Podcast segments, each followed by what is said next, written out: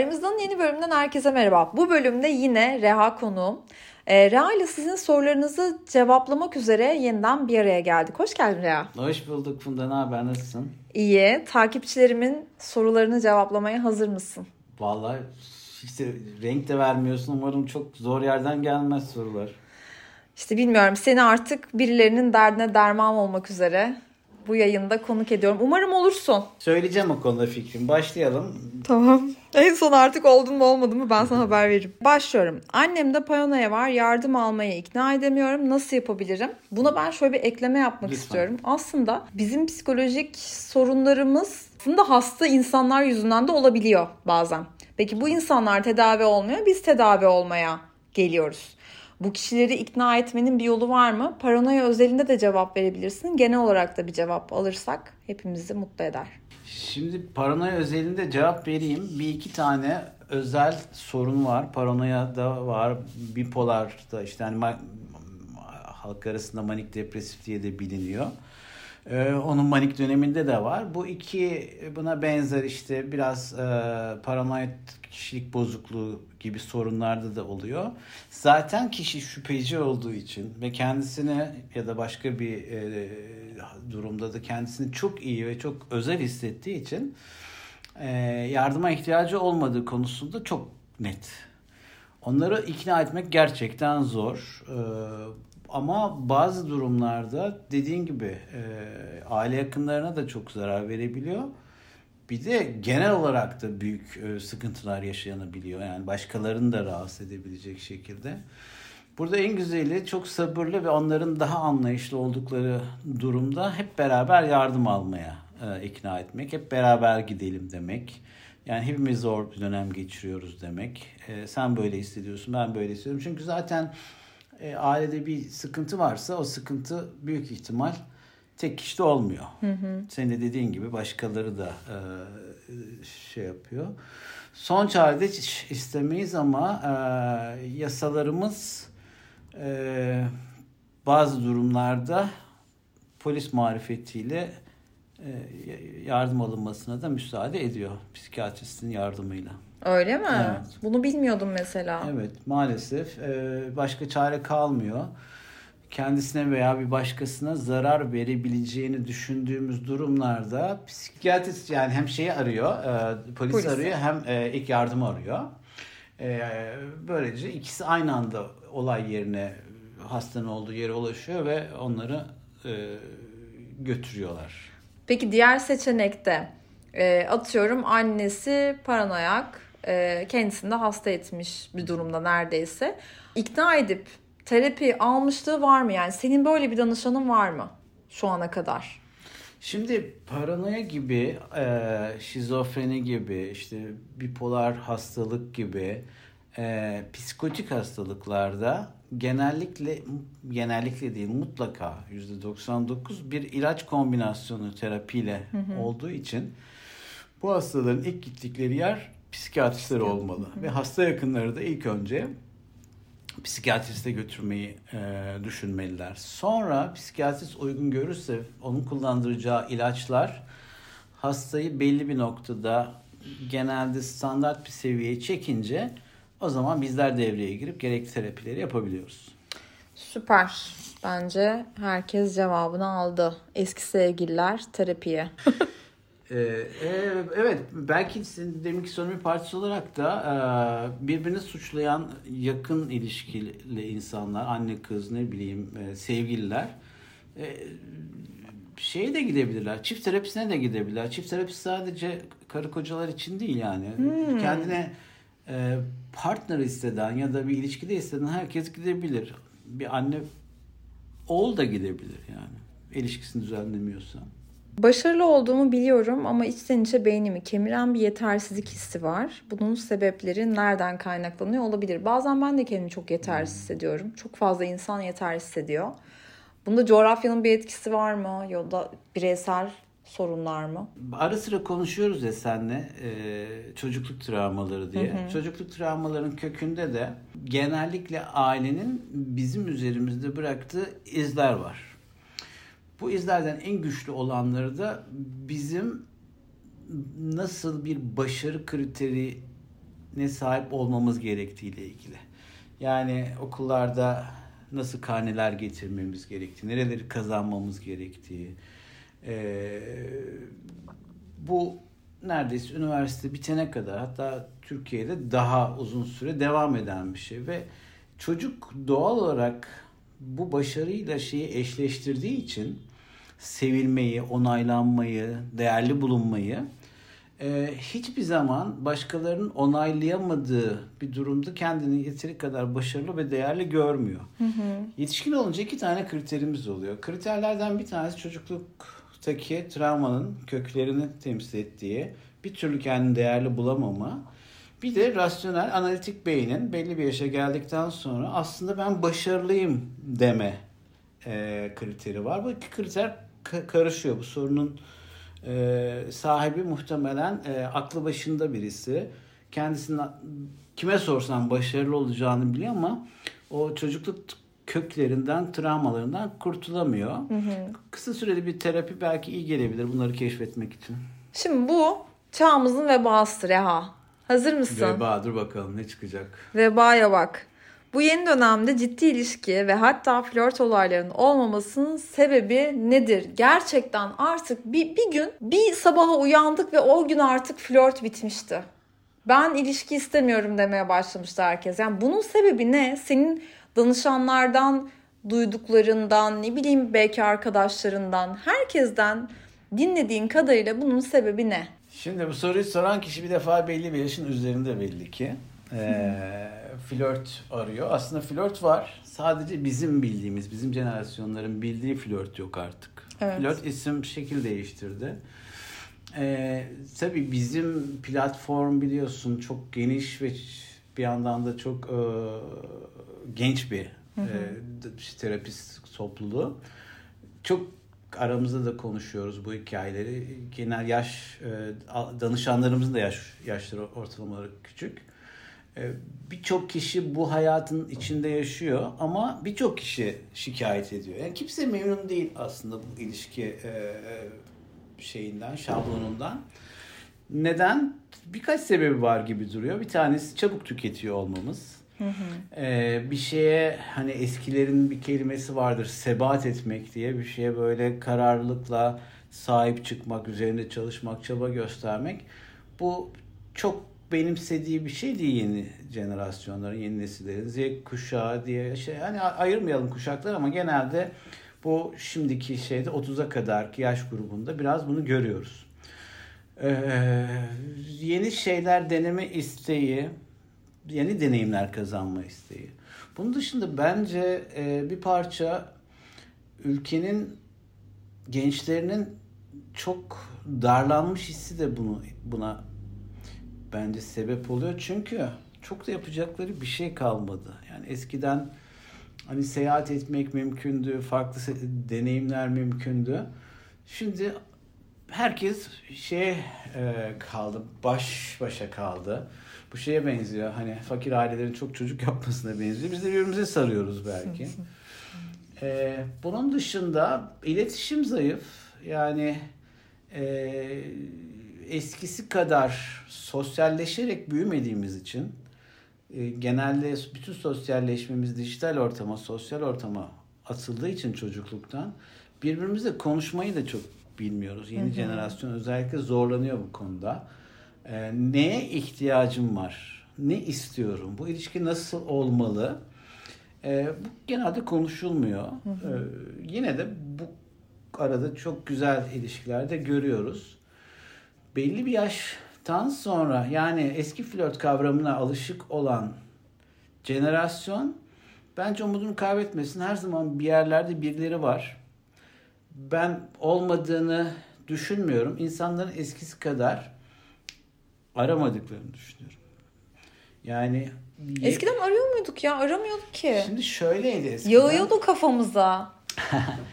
şöyleydi eskiden. Şimdi bir defa e, eski sosyal ortamlar çok daha güçlüydü.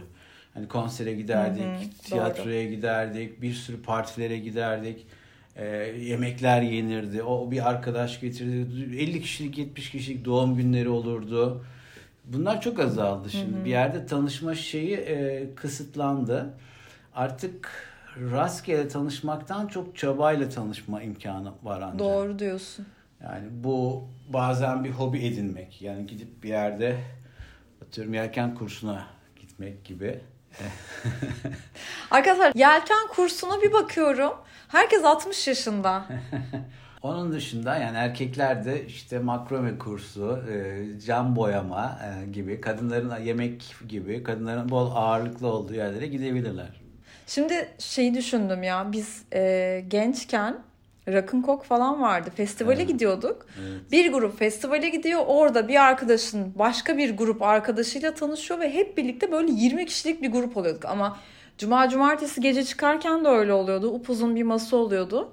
Şu an hakikaten upuzun bir masada buluşma o kadar yok ki. Yok. Büyüdük, bir kısmı aile kurdu, evden çıkmıyor. Bazıları şehirden taşındı. Yani bir araya gelmemizin imkanı yok artık. 2-3 kişi buluşuyoruz. Açtığımız arayı kapatmak için sürekli konuşuyoruz. Kıyıda köşede. Ama sadece kadınlar para harcıyor gibi bu arada. Erkekler de evden pek çıkmıyor. Bekar erkekler hep birlikte evden çıkmıyorlar. PlayStation oynuyoruz biz. evet oradalarmış arkadaşlar. Hala PlayStation diyorlar. Bu arada tabii bir şey daha var. Funda belki onu da konuşmak lazım. Geç gelen bir cinsel devrim yaşanıyor Türkiye'de. Yani Avrupa'nın 10-15-20 sene Gelmez önce... olaydı diye ben. yani kolay seks, hani casual seks diyor onlar. kolay seks diyelim. Hani çabuk elde edilen iki taraf içinde ee, bizim zamanımızda bu kadar kolay olmazdı. Bizde işte erkek için farklı bir stres vardı, kadın için farklı bir stres hı hı. vardı. Bir birkaç defa bir işte date edilirdi, flört edilirdi, yemeğe çıkılırdı. Ee, baştan çıkarmaya çalışırsın zekanla, verdiğin güvenle, e, ne bileyim e, entelektüelitenle. Sonra seksi olan şey deneyimlenirdi. Yani önce seks, seks bunlarla gelirdi. Şimdi e, bu çok kolay gelince bütün aşamaları geçmiş oluyorsun aslında. Pat evet. diye. Yani bir oyunun e, bir anda dördüncü level'ından başlamak gibi bir şey. Aynen. Bugün bir arkadaşımla şunu konuştuk hatta. Yakın zamanda görüştüğüm bir çok genç bir e, arkadaşım var. E, o bir date'ini anlattı bana bir kızla. Çok hoşlandığı bir kızla date'ini anlattı. Çok güzel bir yemek yedik dedi. İşte onu e, akşam e, taksiye bindiğimizde dedi. İşte seni nereye bırakayım? Seni evine bırakayım falan dedim dedi. Çünkü benim için bir ilişki düşünüyorsam onu o akşam evine bırakmalıyım. O akşam sevişmemeliyim diye hmm. düşünüyorum dedi. E, ama o günden sonra da kızı görmemiş. Muhtemelen kız yanlış anladı. Hmm.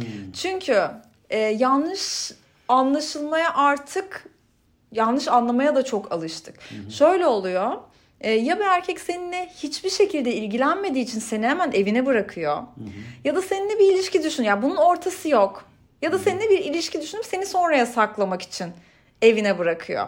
Ve bunu anlamıyoruz. Evet ama bu da biraz açıkça konuşulmalı yani anlamayacak diye bir şey yok. Şimdi eve bırakırken de... Eve bırak çünkü seninle seks yapmıyorum çünkü sevgili olacağız. Böyle nasıl konuşulabilir? Hayır çok çok kolay. Eski usul tabii ki. Yani seni eve bırakıyorum. Çok güzel bir gece geçirdik. Ben seni tekrar görmeyi çok istiyorum. Hmm. O yüzden birkaç gün sonra sen de hazır olduğunda sen de aynı şeyi düşünüyorsan tekrar buluşalım. Daha fazlasını yapalım dersin olur biter. Çok tatlı bir konuşma. Ben hayatımda böyle bir konuşmayla karşılaşmadım. Keşke insanlar Dünyada daha... bir tek sen yapıyorsun galiba bunu. Yok bence yapıyor insanlar ya. Yani bunu şey örneğinde de veririm hep. Kim parayı ödemeli ilk date'de? Hı hı. Ee, yani tabii ki erkek ödeyecek parayı. Ben bunu e, eski kafalı olduğum için söylemiyorum. Ee, erkeğin bir ilk date için bir zerafetidir bu. Hı hı. Ee, ben hep şunu yapıyorum. Eğer ikinci bir görüşme istiyorsam o kadınla diyorum ki bunu ben ödeyeyim. Bir sonrakinde sen ödersin. Hı hı. Böylece aslında ikinci görüşme istediğinde belirtmiş oluyorsun. Ben de ikinci görüşmeyi kesinlikle istemiyorsam hesabı ortak ödeme konusunda çok ısrarcı davranıyorum. Tamam bakın arkadaşlar mesaj al, al, alın. Birisi ısrarla ortak ödemek istiyorsa kasmayın, kalkın, ödeyin ve gidin. Evet çünkü onu bir daha görmeyeceksiniz. evet, görmeyeceksiniz. Ama başkasının mesajını bilmiyorum. Bu kendi kendime oluşturduğum bir şey. Yani evet. ödemesine izin vermiyorum. Bu evet. konu burada kapansın. Çok güzel. Bir de borçlu kalmamış oluyorsun. Bir daha görmeyeceğim birisini. Olabilir.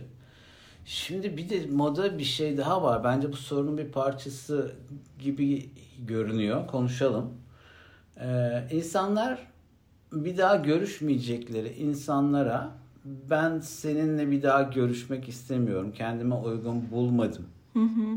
Demiyorlar. Hı.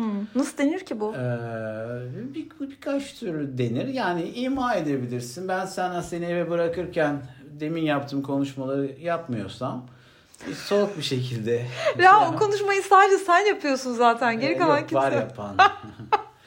ya da ne bileyim işte bir e, ayrılık öpücüğü almaya falan çalışmıyorsan belli ki çok istekli olmayabilirim. Ne yapıyorsun? Bir daha görmek istemiyorsun onu tamam mı? Yani çok da keyif almadığın bir akşam. Hı-hı. Sen de bir artık yani bu işin kitabını yazmış insansın. E, yok işte işler ölüyorum ya ama evet yani bir fikrim var en azından. Evet. Hı. Peki e, ne diyorsun? Bir daha görmeyeceksin. Nasıl bitiyor o gece? Ya bence zaten tekrar görüşürüz deme, demediğiniz sürece böyle e, geleceğe dair ortak bir plan yapmadığınız sürece az çok insanlar anlar. Tut ki anlamadı. Ertesi gün aramadığında anlar. E, tut ki yine anlamadı. Utangaç buldu seni. Zamanı yok galiba adamcağızın diye düşündü. Seni aradı ya da yazdı. O durumda da dürüst olmak lazım. Ve demeli ki yani ben tekrar görüşme isteğinde isteğim yok.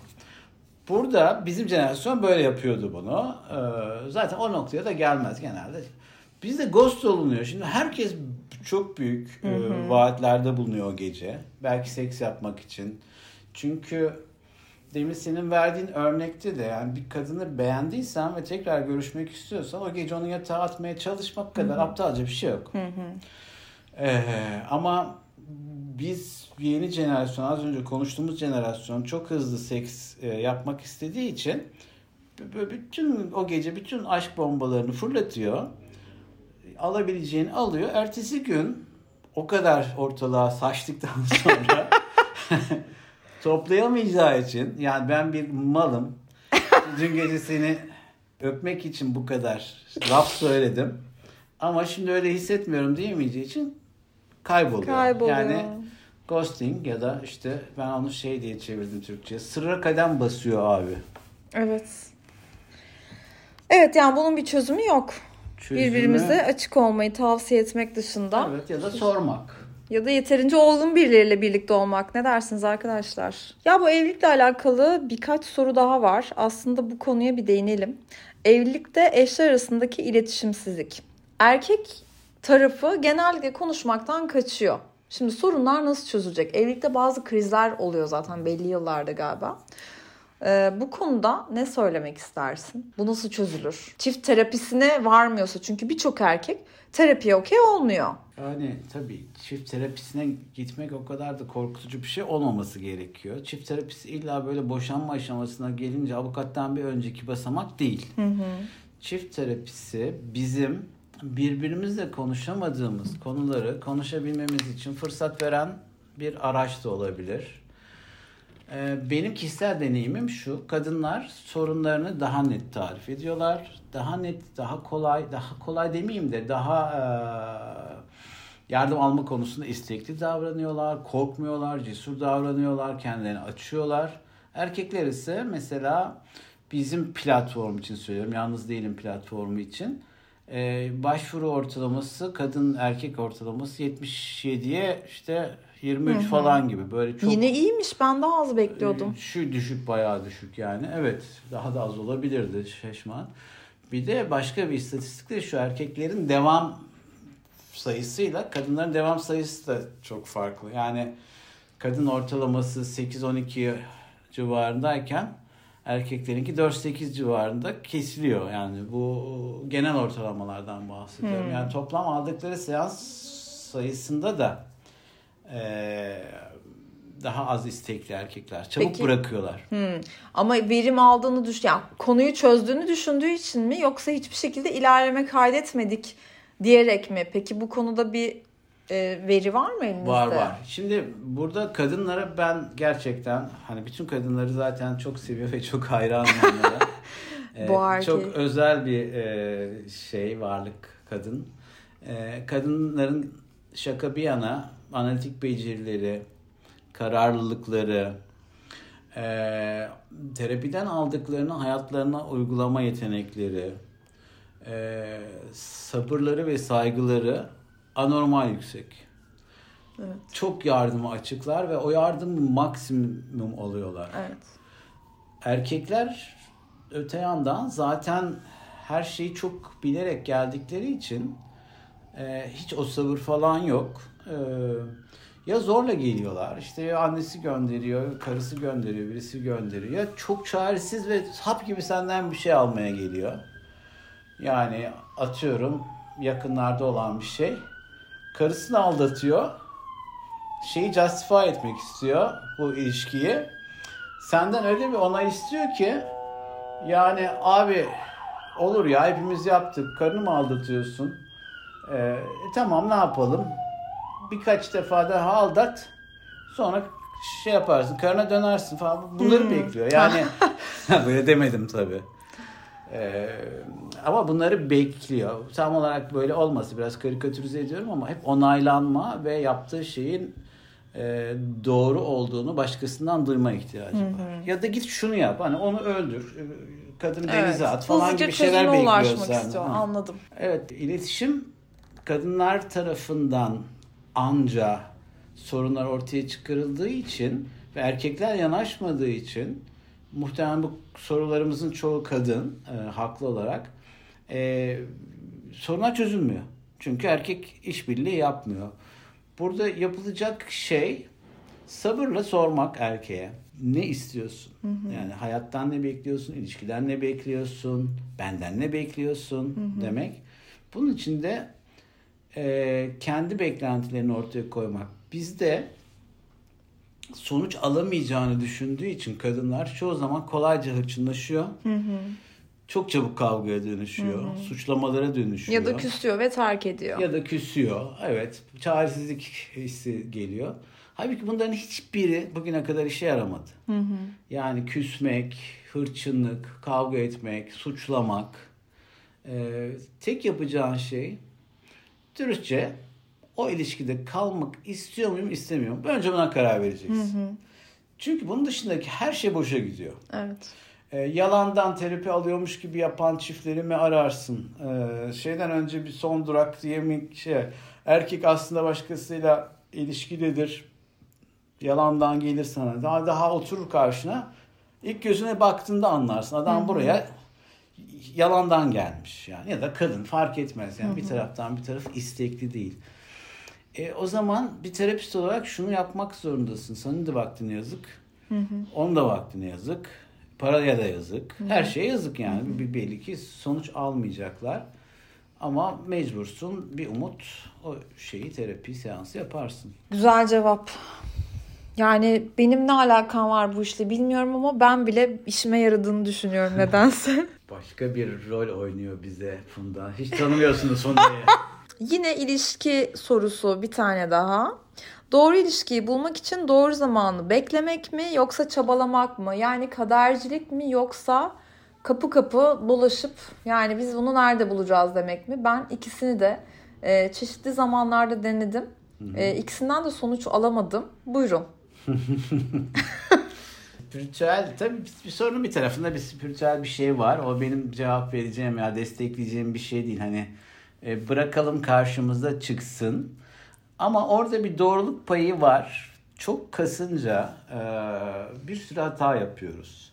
Hani bir an önce bir ilişkimiz olsun demeye başladığımızda karşımıza çıkan insanlar bize uygun olmadıkları halde bizim bize uygunmuş gibi uydurmaya çalışıyoruz kafamızda. Şu tarafı da güzel, e burası da güzel ne bileyim. Fena da giyinmiyor işte. hani o kadar da kötü değil. Ben düzeltirim kıyafetini. oh kafam.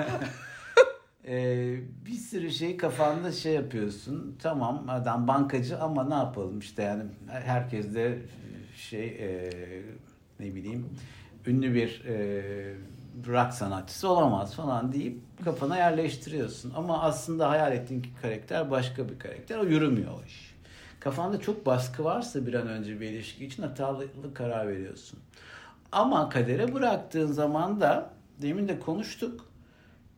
Eskisi kadar kaynak yok. Eskisi Hı-hı. kadar fırsat yok. Kadar da çalışmıyor. O da çalışıyor. Kader, kaderin çalışması için de eline bir, bir, bir tomar şey gelmesi lazım. Adam gelmesi lazım ki içinden seçilsin. O yüzden benim tavsiyem hem başka işlere de yarar. Ne iş yapıyorsanız yapın, ne kadar e, çalışıyor olursanız olun mutlaka kendinizi sosyalleşeceğiniz bir hobi. Yani bu spor olabilir, ne bileyim e, seramik kursu olabilir. Gidip bir yerde bateri, bateri çalmayı öğrenebilirsin ama başkalarıyla tanışacağın, illa sevgili olması da gerekmiyor. Sosyal olarak da başkalarıyla tanışmak çok kıymetli. Çünkü çok rutin yaşıyoruz hayatta. Her gün aynı şeyleri zaten yapıyoruz. Kalkıyoruz, evet. işe gidiyoruz. Şu ana kadar geliyoruz. Aynı yerlerde yiyoruz. Yani o yüzden bence tabii ki her şeyde olduğu gibi burada da çaba göstermek. Benim cevabım bu. Tatmin etmeyen ve o an değiştirmeyen şartlarla nasıl barışılır? İş ortamı, özel hayat. Hmm. Bu da önemli bir soru. Varoluşsal olarak baktığımızda hayata bir defa geliyoruz ve bir deneyim yaşıyoruz. Bunun fark yani bundan farklı düşünenler de var tabii. E, farklı defa hayata gelip farklı e, deneyimler yaşadıklarını ama... Beni taşlamadan da soruya cevap verebilirsin. ama bu yöntemi seçmiyorsun. Evet ama eğlenceli olan. ama en azından o kendi de, öbür deneyimimizi hatırlamadığımız için tek hayatımızdaki deneyim bu. Bunu ne kadar iyi yaşarsak, ne kadar kaliteli yaşarsak, ne kadar verimli, keyifli yaşarsak o kadar iyi. Ve bunu yapmadığımız her e, dakika için ileride kendimize kızacağız. Şimdi 20'li yaşlarını sürenler falan bizi belki çok anlayamıyorlardır. Ya ne olacak işte bu olmadı şu olur. Burada Hı-hı. çalışmıyorum, şurada çalışacağım bu kişiyle çıkmadım, şu kişiyle çıkarım. Bugün olmadı, yarın olur. Bu, bu sene gidemedim, seneye giderim. Öyle gibi görünse de e, boş geçtiğini düşündüğümüz, verimsiz geçtiğimiz her sene için değil, her gün için hayıflanacağız ileride. E, o yüzden doğru olmayan bir ortamda bulunduğumuzda bir defa iki tane temel plana ihtiyacımız var. Bir tanesi onu nasıl nasıl değiştirir. Bir stratejin tamamen bunun üzerine olmalı. Yani İşse bu nasıl daha iyi bir iş bulurum? Kendimi nasıl geliştiririm? Ee, ne fark yaratabilirim? Nerede başka imkanlar var? Buna bakmamız lazım. İkincisi de hayatta elimizdekilerle mutlu olmayı öğrenmemiz lazım. Bu birkaç tane temel düşünce duygu ilişkisini fark etmekten geçiyor. Aslında senle bir gün şey yapalım. Ee, sen de biliyorsun ya şu bilişsel üçgen diye bir şey var. Duygu, düşünce, davranış konuşuyoruz bazen. İnsanlara bir psiko eğitim verelim. Bunları nasıl kullanabilecekler Olur. hayatta. Ee, günlük hayatlarına adapte edebilecekleri bir şey bu. Mesela diyelim ki bir iş ortamında mutlu değilsin. Sana iyi gelecek en iyi şey umuttur. Hı hı. Yani eğer bunu değiştirebileceğine dair bir umut yaratırsan dayanma gücün artar. Evet. Buradan başlayabilirsin. İkincisi nedir? En zor koşullar bile biraz eğlenceli, renkli bir hale getirilebilir. En ne bileyim işte cezaevinde kalan insanları düşün ve haksız yere kalanları düşün. Hı hı. Şimdi gerçekten birkaç kişi var ismini burada alınca götürüyorlarmış insanları. O yüzden anamayacağım. Ama herkes biliyor kim olduklarını. Hı hı. O insanların dayanma gücünü anlamamız mümkün değil. Hı hı. Düşünsene 7 bin gün, 8 bin gün ne bileyim işte yıla vurunca çok daha korkunç yıllar. İşte hı hı. E,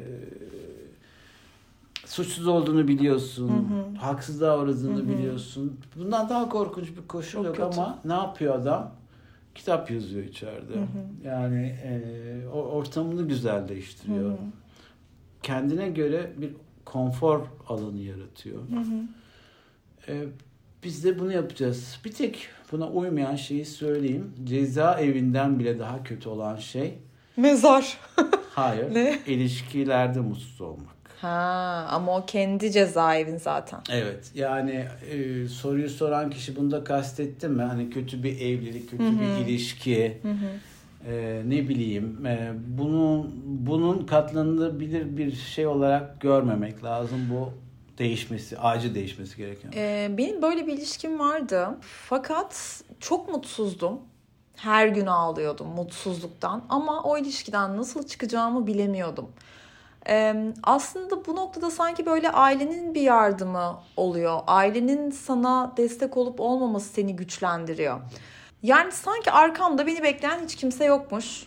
Geri döndüğümde bulacağım kimse yokmuş gibi hissediyordum. O yüzden de o kişiye katlanmak zorundayım. O kişinin iyi yönlerini görmek zorundayım gibi hissediyorum. İlişkilerde bizi mutsuz olduğumuzda bile tutan tek şey bu. Dönecek bir yerim yok. Peki bunu nasıl aşacağız? Yani ben bunu ilişkim neyse ki bir şekilde bitti de sonra anladım. Ama ilişkide anlamıyorsun. değil mi? Evet. Önce ilişkide her gün ağlıyorsan bir defa niçin her gün ağladığını bulman gerekiyor. Hı-hı. Yani neden mutsuzum? Beni ne mutsuz ediyor? Hı-hı.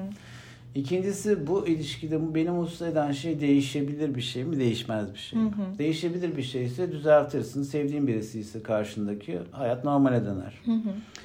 Değiştirilemez bir şeyse tamamen bu kontrolden çıkmış bir şeyse e, gitmek istediğine karar verirsin ama neden gidemediğini hı hı. bulman gerekir. Yani kimi parasız kalır. Yani kiminin çocuğu vardır. Çocuklarını tamam şey bunu yapmak. böyle somutlaştıralım mı? Hı-hı. Neden mutsuzsun? Hı-hı. Karşındakiyle sürekli kıskançlıkla alakalı bir tartışma yaşıyorsun. Sallıyorum tamamen. Kur, kuruyoruz tamam mı? Hı-hı. Bu yüzden mutsuzsun. Bu yüzden her gün ağlıyorsun. Çünkü hayatında her gün eleştirilen e, ve seni böyle bir kapana kısılmış gibi hissettiren bir durum var. Hı-hı. Bu yüzden her gün ağlıyorsun. Şimdi toksik ikinci bir adım. ilişkidesin şimdi. Yani zaten toksik kötü bir ilişki bir, Tabii bu. ki yani. Tabii, tabii yani sürekli kıskanç bir Çözülebilir mi? Konuştun. Adam ikna olmuyor. Kıskanacak bir şey aslında yok ama sana göre yok. Ona göre var. Ve ikna edemiyorsun. Sevdiğin biri ama artık sevgiyi hissedebildiğin noktada da değil. O ilişki artık içinde olduğun bir ilişkiye dönmüş. Sorguladığın, sevgiyi hissettiğin bir şeye dön dönmüyor. Yani aklına bu sorular bile gelmiyor. Peki bu noktada ne oluyor? Sonraki adım ne? Bu adamın kendi yani bir adam kadın ilişkisi olduğunu varsayıyorum ve şikayeti sen bir kadın olarak yaptığına göre kadının müzdarip olduğu, değişmesi gerekenin adam olduğu bir ilişki bu. Hı hı. Ee, anca öyle düzelecek iş. Evet. Bu, bunun için adamın işbirliği yapması gerekiyor. Hı hı. Demin de konuştuk bunu. Bunun için terapiye gidebilir. Kadının verdiği feedback'i alabilir. Hı hı. Ama bu genelde kökleri derine indiği için yani o ailede ne gördüyse zamanında nasıl e, kadınla elde tutmanın metodolojisiyle ilgili kafasında nasıl bir şema varsa bunları bilmediğimiz için şimdi burada fikir yürütmek çok zor ama ben bu durumlardan çok çıkış yolu görmüyorum. Genelde e, düzelmiyor ya. Hı hı, yani düzelmiyor. düzelmiyor. Peki bu noktada ne yapıyorsun? Neden mutsuzum? Neden bu ilişkiyi bitiremiyorum? Çünkü güçlü hissetmiyorsun. Hı hı. Karşındaki tarafından bir eleştiriye daha gücün yok. Hı-hı. Nasıl kurguladığımı şu an ben de bilmiyorum. Bu benim ilişkimde olan sorun değildi. Ee, şu an mesela ondan ayrılmaya gücün yok. Çünkü Hı-hı. ayrılırsan bu sefer diyecek ki evet düşündüğüm her şey doğruymuş. Sen demek ki başkalarıyla olmak için benden ayrılmak istiyorsun diyor. İyice artık içinden çıkılmaz bir hal alıyor. Ya bu çok gereksiz işte manipülasyona uğramış bir kadının kendini tuzağa düşmüş gibi hissetmesi. Yani sen gittikten sonra arkandan ne derse desin. Yani ne olacak ki? E, zaten özellikle narsistler ve patolojik e, manipülatörler diğer insanlara böyle hissettiriyor. Yani sen gidemezsin, sen bana mahkumsun, e, ben sevmesem seni kimse sevmez, hı hı. benden başka kimse yapamazsın, seni kimse çekmez bu dünyada. Bunu da duymayan hiçbir kadın yoktur, yoktur Türkiye tabii, Cumhuriyeti'nde. Tabii. Aynen öyle. ne bileyim işte sen yat kalk işte bana dua et ben sabırlı bir insanım ben şöyle bir insanım ben böyle bir iyiyim Seni bütün kusurlarına rağmen seviyorum. Ee, yani burada büyük bir aslında duygusal taciz var, istismar evet, var. Evet. Seni de günden güne zayıflatıyor ki Hı hı. e, zaten gitmek isteme. Sonra da senin gitmek istersen seni neyle suçlayacağıyla ilgili de sana ipuçları veriyor. Hı hı. Zaten kıskançlık da orada. Senden zaten şüpheleniyordum. İşte senin dediğin gibi haklı çıktım diyor. Halbuki sen gittiğin yer tamamen ondan kurtulmak için gidilen bir yer. Ee, bu işte psikolojik dayanıklılığın, psikolojik gücün arttırılmasıyla anca halledilebilecek bir şey. Yani o ilişkide kaldığın sürece buradan çıkma şansın yok. Hı hı. Ee, işte terapi bazen böyle bir işe yarıyor. Ya da bazen birisine aşık oluyorsun. Güçlü birisine. Seni çıkıp çıkaracak bir karaktere. Hayatın böyle olmadığını, diğer insanların böyle olmadığını, sen sevilecek, değer görecek, onaylanacak bir, bir birisi olduğunu fark ediyorsun orada. Öyle ya da gidecek bir kapın oluyor, bir arkadaşın, ailen. Sığınıyorsun önce. Çok yıkılmış, böyle travmatik bir şekilde. Yavaş yavaş toparlanıyorsun. Bir de bu karakterler gitmeyi çok kaldıramadıkları için peşine düşerler, araya adam koyarlar, yazarlar, vaatlerde bulunurlar, tehdit ederler. Ee, tabii bir anda şeye geçtik ama yani narsistik ilişki ya da istismara dayalı ilişki modellerine geçtik ama o kadar yaygın ki bir yandan Evet, da evet, ülkemizde. yaygın. Yani mutlaka şimdi dinleyen herkes kendisinden bir tane ya arkadaşından ya akrabalarından bir Tabii. hatıra buluyor. Aynen. Ee, ya benim acaba işe yarar yarıyor mudur herkes için bilmediğim bir şey var. Mesela çok depresyona girdiğimde ya da çok mutsuz hissettiğimde bir ilişkide ya da bir olayda haksızlığa uğramış gibi hissettiğimde kendimi kaldırmak için hatırlattığım bir şey var. Ben bu dünyayı bunu sonsuza kadar yaşamaya gelmiş olamam. Bunun bir süresi var ve bu bitecek. Bu dünyada sadece bunu deneyimlemeye gelmiş olamam diyorum. Ve bu beni kafaca çok rahatlatıyor. Yani böyle kötü giden ilişkilerde de ben bu ilişkiyi yaşamaya gelmiş olamam diyorum. Ya da çok kötüyüm tamam mı? Bir hafta boyunca çok kötüyüm. Kafamı bile kaldıramıyorum. Tam böyle bir hayat için gelmedim zaten. Yani bu böyle bir süreç geçecek. Böyle dediğimde bana iyi geliyor. Belki insanlara da iyi gelir. Gelir güzel bir tavsiye bence. Bu da işte psikolojik güçlülük, dayanıklılık göstergen senin. Buna benzer bir iki tane kalıp düşünce vardır ve işe yarar. Mesela daha kötü ne olabilir ki ya yani Ya o karar- sihirli sus ya sus. Bundan daha kötü Ama ne olur dedikçe daha kötüsü olur sus. İptal iptal iptal ya. Arkadaşlar alacağınız hiçbir karar o kararı alamamaktan daha kötü Kesinlikle. olmaz. Alın kararınızı yürüyün. Mutlaka bir çıkış yolu bulursunuz. Kervan yolda dizilir. Evet en sevdiğim cümle. Evet. Hayat mottom. Ne Tamam. çok soru gelmiş ya. Bayağı ne? çok Oo. evet. Benim ben biliyorum benim takipçim sorar. Ee, şimdi kaygı bozukluğu tamamen tedavi edilebilir mi? Bu benim de müzdarip olduğum bir konu. Tamamen tedavi edilmiyor ama sanki kontrol altına alınıyor gibi Evet düşünüyorum doğru ben. biliyorsun. Yani şimdi kaygı aslında biraz e, yaşamsal bir şey. Sen seviyorsun kaygıyı Kaygının bir, dozunda. bir miktar dozunda kaygı önemli herkes için. İnsanı ayakta tutan, hani başarıya götüren, e, ne bileyim hayatta tutan e, bir duygu. E, kaygı bozukluğu tabii kontrol altına alınabilir, doğru. Ama kaygı bozukluğunun çok değişik çeşitleri var. Farklı farklı. Ee, bu özellikle mesela bir panik bozukluk, kaygı bozukluğunun alt alanıdır. Panik bozukluk ciddi bir şekilde fiziksel de şey verir. Yani insanların kaygıları çok dışarıdan anlam anlaşılmazken panik bozuklukta neredeyse bir kalp krizine ben panik, Ben ciğerim panik atak deniyor sanıyorum. ona. Ee, evet. Ee, Bayağı kalp krizi geçiriyormuş, ölüyormuş gibi hissediyor insan. Ee, bu tip şeylerin hepsi kontrol altına alınabilir, geçirilebilir. Hepsinden kurtulabiliriz. Tek yapmamız gereken şey e, doğru kişiden yardım alıp e, kaygı kö- kökenlerini bulmak. Yani bizi ne kaygılandırıyor? Bazen kaygılandığımızı sandığımız şey bambaşka bir şey çıkar. Çoğu zaman danışan geldiğinde sana anlattığı hikayeyle e, iki seans sonra esas konuştuğumuz hikaye tutmaz birbirini. Bambaşka bir şey çıkar altından. Hmm, kaygı filtresiyle anlattığı şey mi? E, yani der ki mesela gelir patronumla hiç anlaşamıyoruz. Her gün kavga ediyoruz. İşten atılmaktan çok korkuyorum. Geleceğimden çok korkuyorum diye gelir. Ee, ama bir bakarsın ki esas anlaşamadığı kişi evde eşidir. Ee, bambaşka kaygıları vardır aslında ama o bile bunun farkında olmayabilir. Aa. E, tabii çünkü e, somut olanı görünen olanı görmek istemediğimiz zamanlar olur hayatta. Çünkü çok korkutucudur. Başka bir şey üzerinden tarif ederiz korkularımızı. Enteresan bir cevap oldu. İlgimi çekti. Selamlar. Yaşam enerjim bitti. Ne yapmalıyım? Hiçbir şey tat vermiyor. Bu bazen benim de yaşadığım. Hmm. E, hatta biraz önceki cümleyle böyle kendimi oradan çıkarmaya çalıştığım zamanlar ama ben böyle dibi görmeyi de seviyorum. Ne kadar dibe insem oradan böyle o güçle sanki yukarı çıkacakmış gibi de hissediyorum.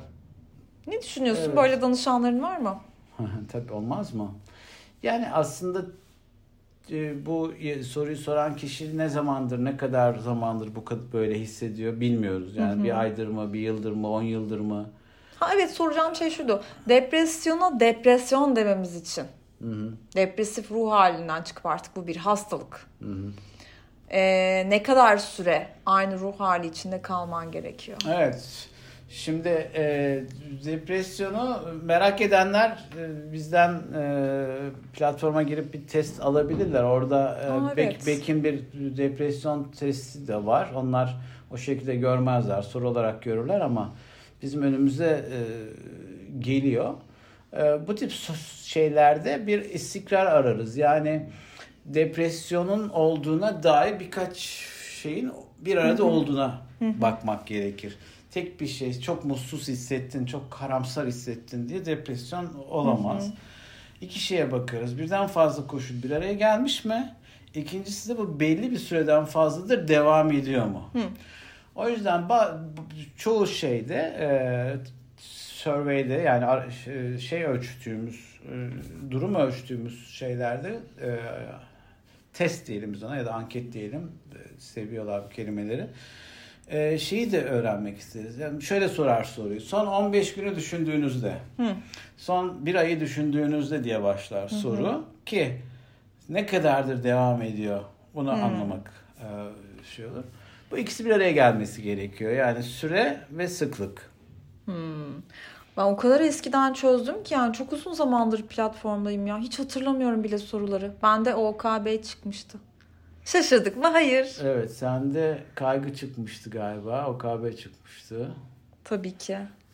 Beni ben yapan iki şey. Evet bu sorunun şeyi de e, cevabı da o kişinin dediğim gibi bilmiyorum ama bir e, söylediği şey depresyon belirtisi. Yani evet, depresif düşünceler olabilir, mesela. uzun süreli depresyon olabilir, kronik depresyon olabilir. Hangisi olduğunu bilmiyorum. En güzeli bir danış da, şey e, danışman görmesi, bir terapist görmesi iyi olabilir. Bazen kendimi şöyle yokluyorum. Spor yapıyor muyum? Çalışıyor muyum?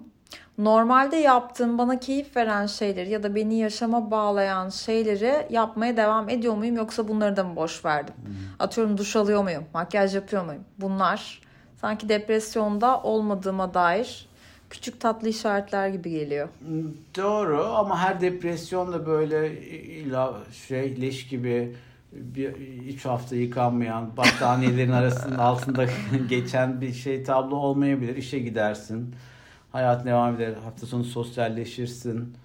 Ee, bir sürü şey de devam eder. Çünkü senin karakterin ona uygundur. Dışarıya hmm. renk vermemek üzerine uygundur. Yani ben maalesef hani bu da bir gerçek. Etrafındakimize dikkat edelim diye de bir uyarı olsun.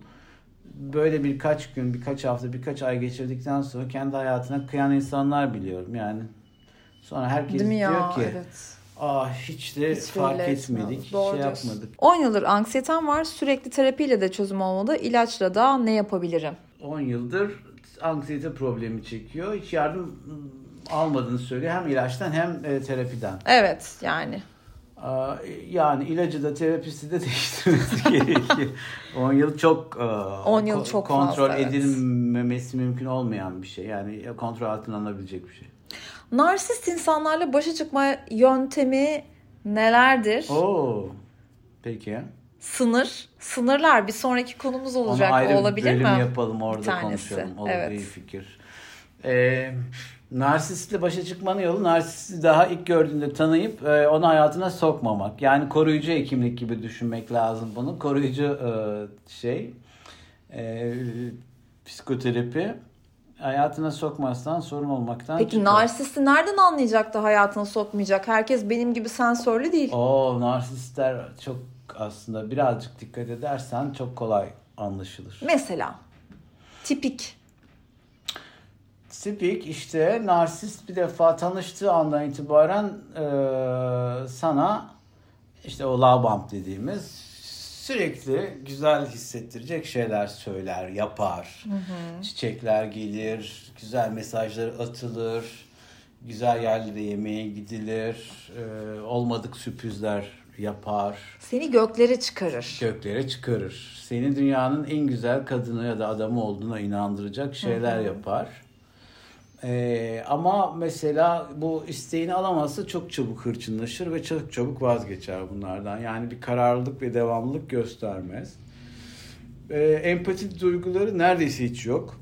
O yüzden seni anladığını birazcık dikkat edersen seni anladığını değil seninle nasıl oynayacağını düşündüğünü fark edersin. Yani normal bir erkek Seni dinlemek yerine sıradaki hamlesini mi düşünüyor? ya mesela çok talepkar olur narsist. Sen dedin ki şimdi empatik bir erkek ben sana diyorum ki yarın seni görmek istiyorum. Seni çok özledim.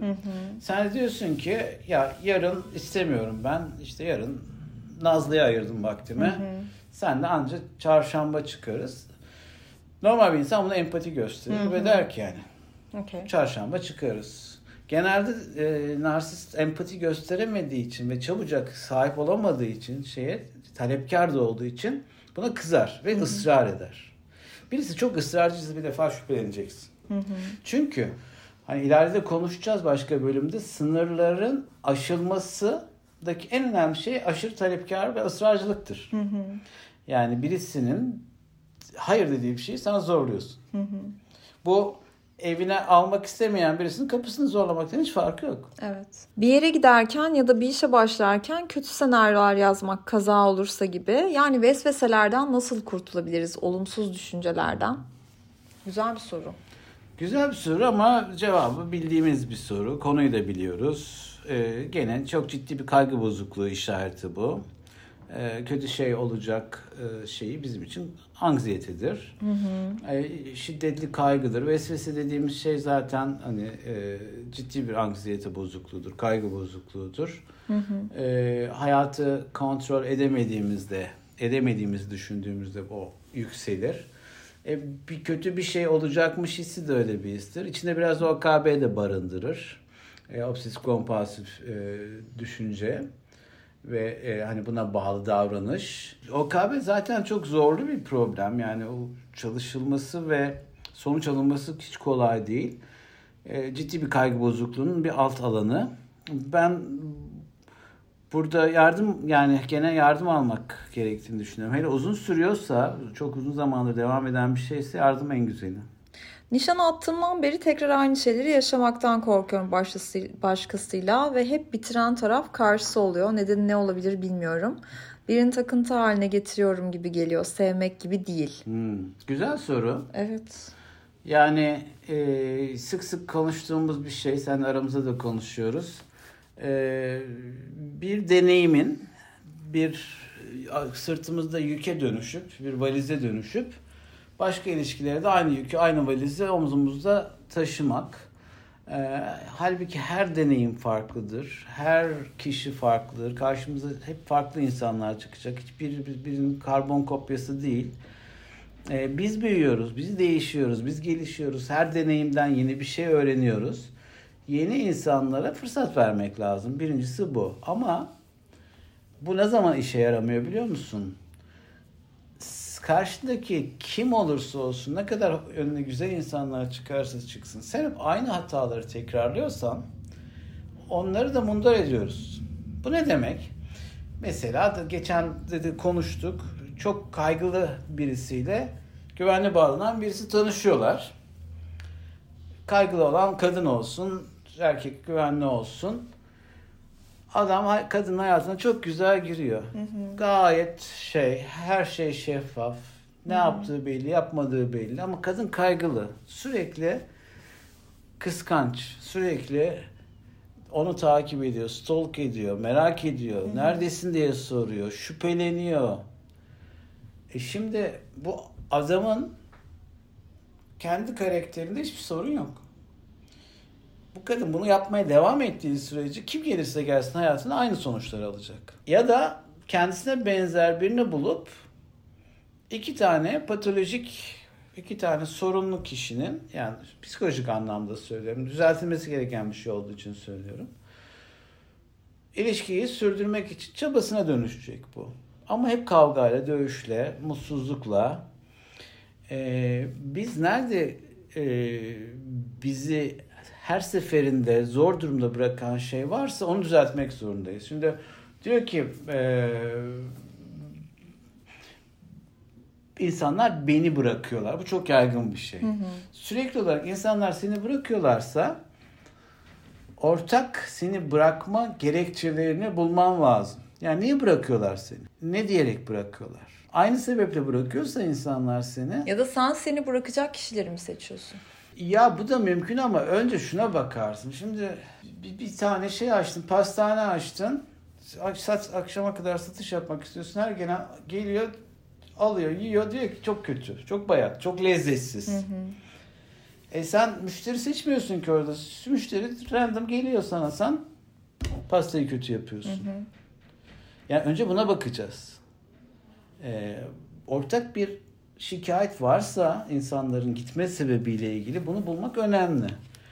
Ha sen tabii ki hatalı seçimler yapıyorsun ve aynı seçimleri yapıyor olabilirsin. Bu mümkün. Özellikle değerle ilgili e, hata yaptıran şeyler var. Mesela değersizlik hissi çok güçlü olan insanlar kendilerine değer vermeyenleri tercih ediyorlar. Hı hı. Çünkü o değersizlik hissi daha çok da pekişiyor orada.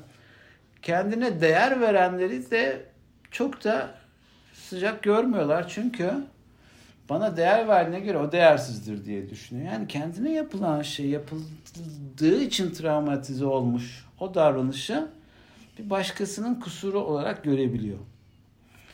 E, ama dediğim gibi bu hani soru cevaplar ancak insanlara e, bir sonraki adımları nasıl atabilecekleriyle ilgili fikir versinler. Burada bizim burada bir terapi yok. Şifa evet. verme şansımız yok. Evlilik arifesinde yeni hayata alışmaya çalışmak ve partnerimizle çok tartışmak. Bu genelde evlilik öncesi herkesin yaşadığı sorun. Neden insanlar bu kadar tartışıyor? Yeni hayat öncesi, yeni düzen öncesi stres mi acaba sebebi? Yoksa yine açık açık konuşmamak mı? Ee, ya iletişim ama burada bizim bir sonraki çek, kaydımızı dinlesinler. Çek şeyi sınırları. Orada anla, konuşalım seninle. Ee, bizimki gibi kültürlerde iki insan birbiriyle evlenmiyor. Aileler İki aile birbiriyle evleniyor ve e, bütün o kadar stresin üzerine bir de onun görümcesi, bunun kaynağı, onun babası, onun kayınvalidesinin stresi ve bunun yönetilmesi e, ekleniyor. E, bu hiç kolay değil. Artı çok doğal olarak iki farklı kültür bir araya geliyor. Yani ne kadar ya aynı kültürden geliyoruz desen de hayır abi öyle bir şey yok. İki aile birbiriyle uyuşmayacaklar. Sadece temel olarak birbirlerine saygı göstermeleri gerekiyor. Hmm, bu enteresan bir soru. Hiç çocukluk travmam olmaması normal mi? Çocukluğuma dair kötü hiçbir şey hatırlamıyorum. Hiç çocukluk travması olmaması normal. Yani çok mükemmel bir ailede yetişmiştir. Ama sıra dışı muhtemelen çocukluk travması vardır ama bunu henüz keşfetmemiştir. Evet travmanın olmaması çok zor çünkü hiçbir şeye şahit de olmaman gerekiyor. Yani seni akvaryumda büyümüş olman gerekiyor. Ama demek ki çıkmamış ortaya ne güzel. Mutlu Yani, bir hayat. Umarım öyledir ama dediğin gibi çok doğru söylüyorsun. Yani aileden çıkmaz. Arkadaşların e, zorbalık yapar, öğretmenin ters bir şey söyler, komşu bir şey yapar, otobüste sıkıştırılırsın bir şey olur yani. Olur burası Türkiye. Kusurluk şemasında kişi herhangi bir terapi almadan evde kendini iyileştirebilir mi? Şimdi ne diyeceğimi bilemedim. Ya kusurluk şemasının iyileşme yolu var mı terapisiz?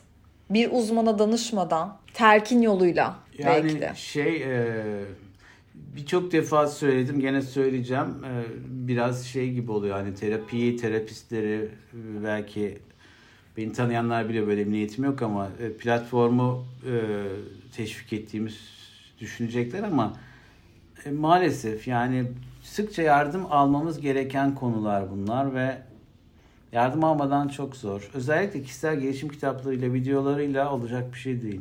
Evet, Hayır cevabım. mümkün değil evet. Boşanmak mı istiyorum nasıl anlarım? Yalnız kalmak, bir daha sevmek, sevilmek çok mu zor? Gerçekten boşanmak isteyip istemediğini nasıl anlar insanlar? Bu gerçekten büyük bir karar. Doğru. Bana bunu sorduklarında şunu söylüyorum. Evli olmasaydın, sadece bir sevgili olsaydı o, bu ilişkide durur muydun? Eğer cevabı hayır durmazdımsa, demek ki seni bu arada bu ilişki tutan şey ilişkin değil. Başka sebeplerin var. Bu sebepleri yok edebilip etmeyeceğine bak. Yani para mı, çocuklar mı, birlikte yaptığınız yatırımlar mı, eşe komşu bir dosta ne derimler mi? Ee, bunlarsa yani ilişkiden bağımsız başka sebeplerse bunları çöz. Değişik bir yaklaşım, mantıklı. Boşanma sürecindeyim ve ölüm gibi bir acı var içimde. Nasıl atlatırım? Bu çok doğru bir his. Çok tabii çok güzel de bir soru. Ee, şimdi boşanma demek tabii bir ayrılık demek ve kuvvetli bir ayrılık demek. Bize ölüm gibi hissettiren çok ağır acı veren şey nedir? Ayrılıktır. Birisinin kaybıdır. Ölümle gelir kayıplar. Bir de ayrılıkla gelir. Evet. Bir daha onu göremeyeceğimizi bilmek bize çok acı verir. Ev, evlilikte bir sürü duygusal, fiziksel, maddi yatırımın yapıldığı bir şey. Belki çocuklar ekleniyor. Ee, işte demin konuştuk aileler birleşiyor vesaire. Ee, bunu bozmak kolay bir şey değil. Bir de bunun içine e, belki zamanında çok sevdiğin hatta belki hala sevdiğin birinden gitme fikri. Ee, bunların hepsi acı verir ve o acıyı vermesi de son derece doğal bir şey. Normal bir şey. Çünkü ayrılık acısı. Ee, ayrılık yas yani. Yasında bir herkes için değişen bir Süresi, süresi var. var. O süre geçmeden Yaşanacak. e, iyileşmez. Burada yar- yardım almak gene işe yarayabilir. Ay çok güzel bir soru daha var. Hı hı. Geçmişi affetmek mi yoksa kabul etmek mi? O geçmişi affetmek. Geçmişi affetmek ne demek? Neyi kastediyor? Yani geçmişte olan bir şeye küs müyüz ki? Ne Yani yapalım? konu mesela birinin sana yaptığı şeyleri konuyu kapatmak mı, Aha. Kabul etmek mi? Tamam deyip yoksa affetmek mi? Ya bir şekilde üstünü örtüyorsun ama ne şekilde? Yani Hmm. güzel hislerle mi örtmek yoksa için buruk bir şekilde kabul etmek mi? Sanırım soru buna geliyor. Galiba bu biraz daha spiritüel bir soru şeyi de var içeride. Seversin. Hiç çok. Şimdi e, ben şuna inanmıyorum. Mesela e, geçmişle ilgili olup bitenlere, yaşadığımız ilişkilere, yaşadığımız deneyimlere insanlar gereksiz şeyler atfediyorlar. İşte ne yapalım o dönem öyleydi. Gene de güzeldi. Yolu açık olsun. Ne bileyim ben barıştım bununla. O günden bunu yaşayacakmışız işte şey. Ee, bunun bir kısmı doğru bir kısmı e, doğru değil. Şöyle bir şey var. Geçmişte yaşadığımız bir şeyden ötürü hala kızgın olabiliriz. Hı hı. Bunda bir şey yok. Bu da bir duygu. Bunu da kabul edebiliriz. O kızgınlık ya da kırgın olabiliriz. Üzgün olabiliriz. Hayal kırıklığına uğramış olabiliriz. Bunların kendi duygularımız olduğunu ve kabul etmemiz gerektiğini görmemiz lazım. Biz ne zaman sorun yaşıyoruz?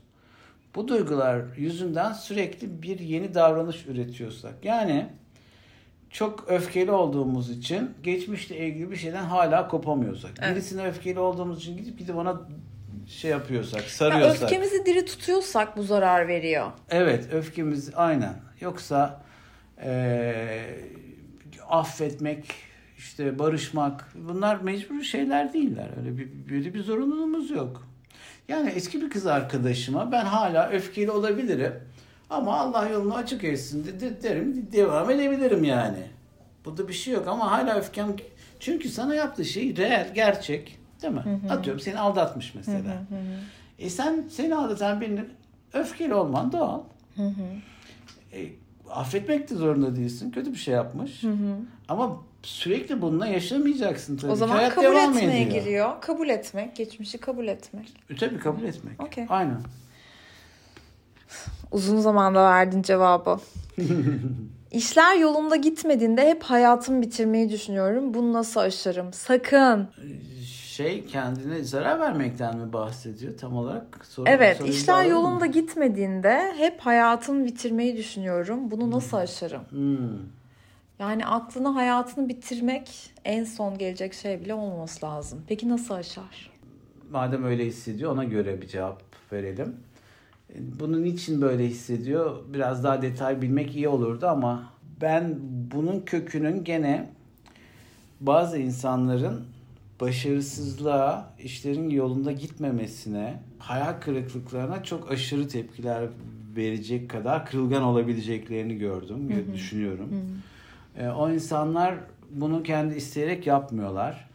E, çok maalesef gene çocukluk travmaları. Her şey çocukluk travması. Kusura bakmasın kimse. Bunun aksini söyleyene de e, şey yapmıyorum, saygı duymuyorum.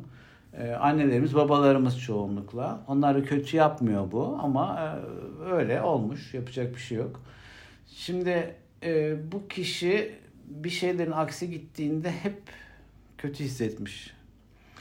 Hep mutsuz olmuş. Etrafında bir şeyler aksi gittikçe çok onu üz- üzecek şeyler olmuş ve tahammül yok buna. Ve mücadele gücünü giderek yitirdiğini ve kontrol duygusunun e, azaldığını düşünüyor. E, burada kontrol duygusunu arttıracak şeylere ihtiyaç var. E, bu soru özel bir soru ve sorunun içeriği de özel. Çok fazla konuşmak istemiyorum. Bu kişi bizi dinlerse e, biz ona birkaç seans senin üzerinden terapi hediye edelim. Çok hızlı bir şekilde düşüncelerin değişeceğini iddia ediyorum. E, inşallah sana ulaşır. İlgilenilmemiş çocukluğun ilgiden kaçınan bireye dönüşümünü nasıl çözeriz? Güzel. Bir daha ilgilenilmemiş çocuk, ihmal edilmiş çocuktan bahsediyor. Evet. Okey. Bir kabulle geliyor soru. Şöyle bir kabulü var sorunun. Bunun bu kabulü kabul ediyor muyuz ona bakalım önce. İhmal edilmiş çocuk sonuçta ilgiden kaçar mı demek istiyor. Mü- mümkün böyle bir e, şey geliştirmesi. Bunu nasıl çözeriz peki? Şimdi ihmal edilmiş çocuk tabii çok e, ciddi bir ihmal travması, yüksek bir travma. Çünkü bütün neredeyse değersizlik, işte onaylanmama, kabul görmeme, sevilmeme gibi şeyleri taşıyor e, büyüdüğünde.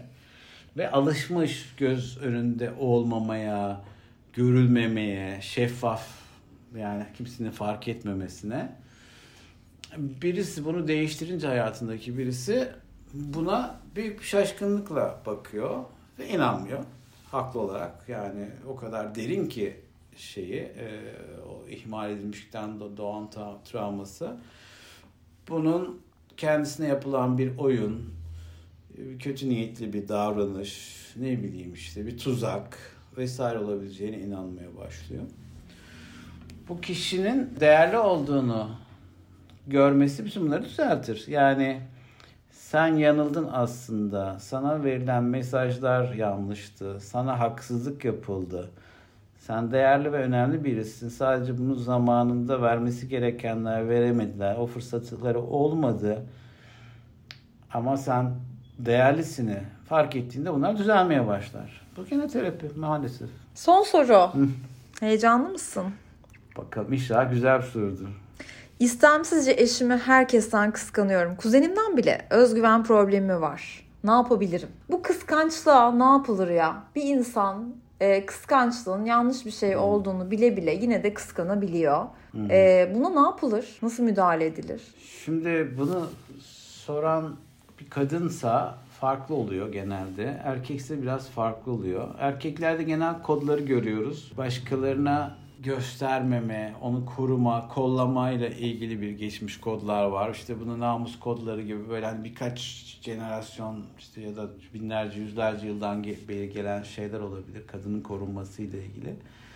Kadından geldiği zaman da genelde zor elde edildiğini düşündüğü, bunlar hep kodlar yani bilinç seviyesinden olan şeyler değil. Zor elde edildiğini düşündüğü bir partnerinin e, gitme ihtimalinden korkuyor. Yalnız kalmaktan korkuyor. Yani gene belki bağlanmayla ilgili bir sorunu var. Ya da e, o kadar çok seviyor ki kötü, kaygısı çok şiddetli. Hı hı. Kötü bir şey olmasını istiyor. Hı hı. Ama bu maalesef çok sağlıksız bir şey. Çünkü birisini kıskanmak demek aynı zamanda ona sürekli sana güvenmiyorum demek. Evet. Bu ilişkiyi çok erozyona uğratan bir şey. İlişkiye de güvenmiyorum. Asıl ilişkiye güvenmiyorum Aynen demek. Öyle. Ben aramızdaki bağa hiç inanmıyorum demek. Aynen. Aynen. Terapi. Terapi. Evet her şeyin e, son e, aşamasına gelmeden e, önemli bir şey terapi almak. E, real sorularımız bu kadardı. Aslında bu kadar değildi ama bence aynı yeter. tekrarlayan evet, sorular evet. vardı. Evet. Ben de Aha. herkese bence doğru cevabı ortalamada cevapları verdiğimizi yani, düşünüyorum. Bir defa şunu söyleyeyim. Şu, çok güzel sorular göndermişti e, insanlar ve e, soruların cevaplarını tamamen afaki ve bir varsayım üzerinden verdik. Hı hı. Çünkü yani hikayeyi dinlemeden insanların her birinin eşsiz hikayesini dinlemeden onlarla ilgili fikir yürütmek veya onlara e, neyin ne olduğuyla ilgili bir şey söylemek haksızlık olurdu ama formatımız böyleydi bugün. E, kendisinin anlaşılmadığını düşünen, doğru cevap veremediğimizi düşünenler kusurumuza bakmasınlar. Çok teşekkür ederiz. Ben teşekkür ederim. Çok Aramızda dinleyicisi seni seviyor. Umarım öyledir. Öyle. Umarım bölümü beğenmişsinizdir. Hepinizi öpüyorum.